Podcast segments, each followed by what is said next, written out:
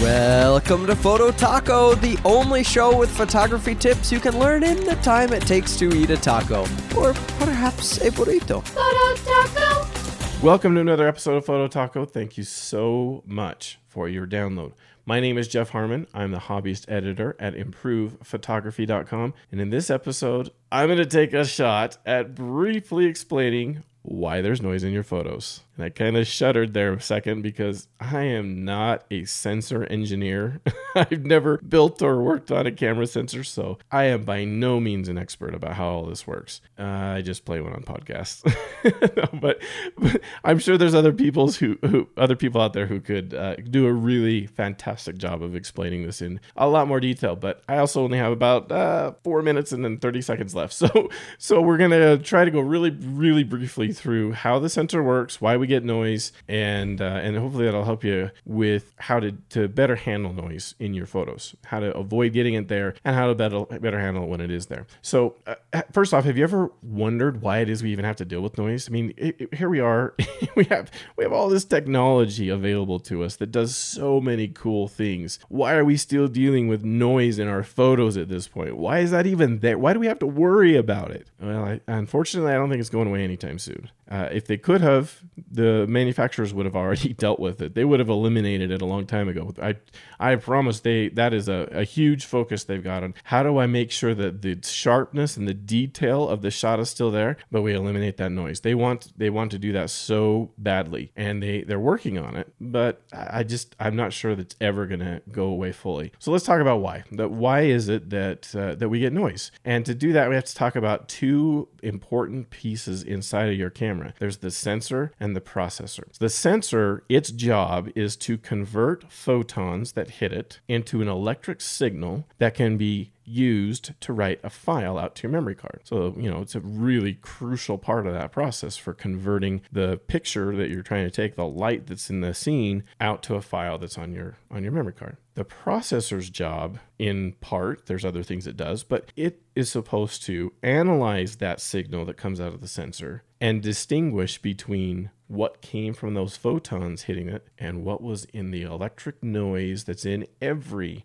electrical thing there's always this noise that's there inside of electrical things. There's signal problems where there's ampli and, and it fluctuates and is random and that makes it really tough to deal with. If it was constant, ah, simple thing, we'll just filter out that constant part of the signal because we don't like that. That's not that didn't come from the photons hitting it, and we'd be good to go.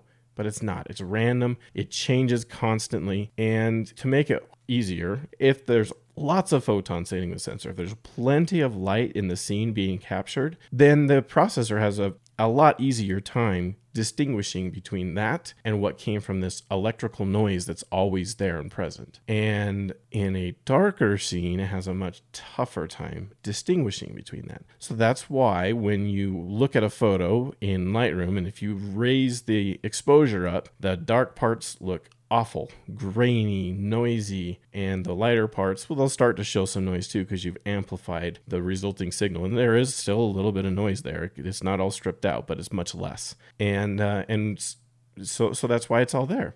And I don't think it's going away anytime soon. okay, so what what does this matter? Why why did I decide to do this podcast? Well, that means you, you can consider then how you're going to make it so you don't have as much noise in your photos. You can expose your photo properly. You can make it so that you have lots of photons hitting the sensor and make it so that that processor has an easier time getting rid of the noise as it gets gets written out to the file. But that's not always an option. Sometimes you want a picture to be dark. Sometimes you want to capture shadows or nighttime or something that, that doesn't have a lot of light. So you then what? Well, your choices are a lot fewer. You um, you can go use noise reduction in the post processing software. So Lightroom has a, a noise reduction slider, actually kind of three of them that work together. And yeah, you can you can apply some noise reduction, but it's really doing almost the same thing that that processor tried to do with the signal. It is analyzing the picture and saying, "Hey, that pixel right there, that looks like it's random. It doesn't look like all of its neighbors, and I'm gonna just fix it because that's probably noise. In some photos, that can do a decent job, but there's a lot where that, boy, it doesn't work. And what you're sacrificing is sharpness. You're giving up sharpness because the computer is going to guess wrong on some of those pixels that it thinks it needs to fix, but it really didn't. That that was a good pixel. So, or or as it replaces a pixel, how does he? How do you know it replaced it with the right colored pixel? Yeah, it's it's not perfect. It's far from it. So yeah, it, it can help on some photos. It can do a really pretty pretty decent job, and it's definitely improved over time. The the noise reduction sliders in Lightroom today are much better than they used to be. There's add-ons too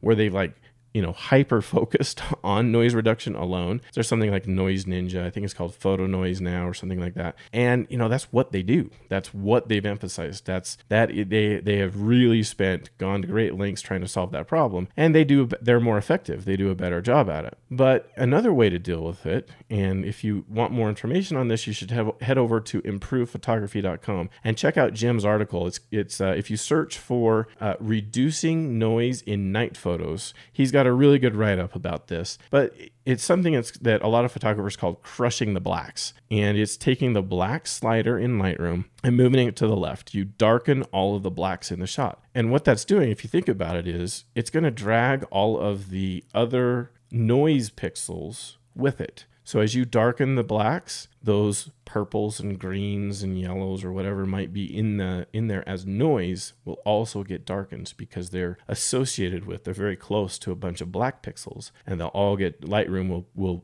reduce the brightness of all of them at once and you'll crush the blacks and that crushes a bunch of noise.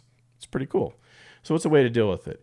Um, I, I think the other point would be if you're going to miss on the exposure, it's better to miss on overexposure side than underexposure, which is probably very apparent to you already, but but it's just good to, to reiterate it. Given how you understand it works now, you can see how that would be. You'd, you'd want to allow more photons to hit that sensor than less if you can if you're the what you're shooting allows you to do that then that's that's a good way to go so hope you liked this this brief explanation. Uh, and be sure to stay tuned to Photo Taco for other great photo tips from me and other podcasters on the Improved Photography Network. We're always adding a lot of information out here between all of our, our podcasts on the network. Uh, you can also follow the podcast on Twitter at Photo Taco. I give tips throughout the week uh, on that account, and you can even suggest topics for the show. We, we uh, did an episode just recently where we we uh, responded to a question that was sent through Twitter. So uh, be sure to visit improvephotography.com too for news, gear, other photo tip articles. It is the best way to improve your photography. Photo Taco. Views expressed on this program by independent host guests and callers do not necessarily reflect the views of Improved Photography LLC or its advertisers. Some links mentioned on this program are affiliate links where a permission reserved. Olay!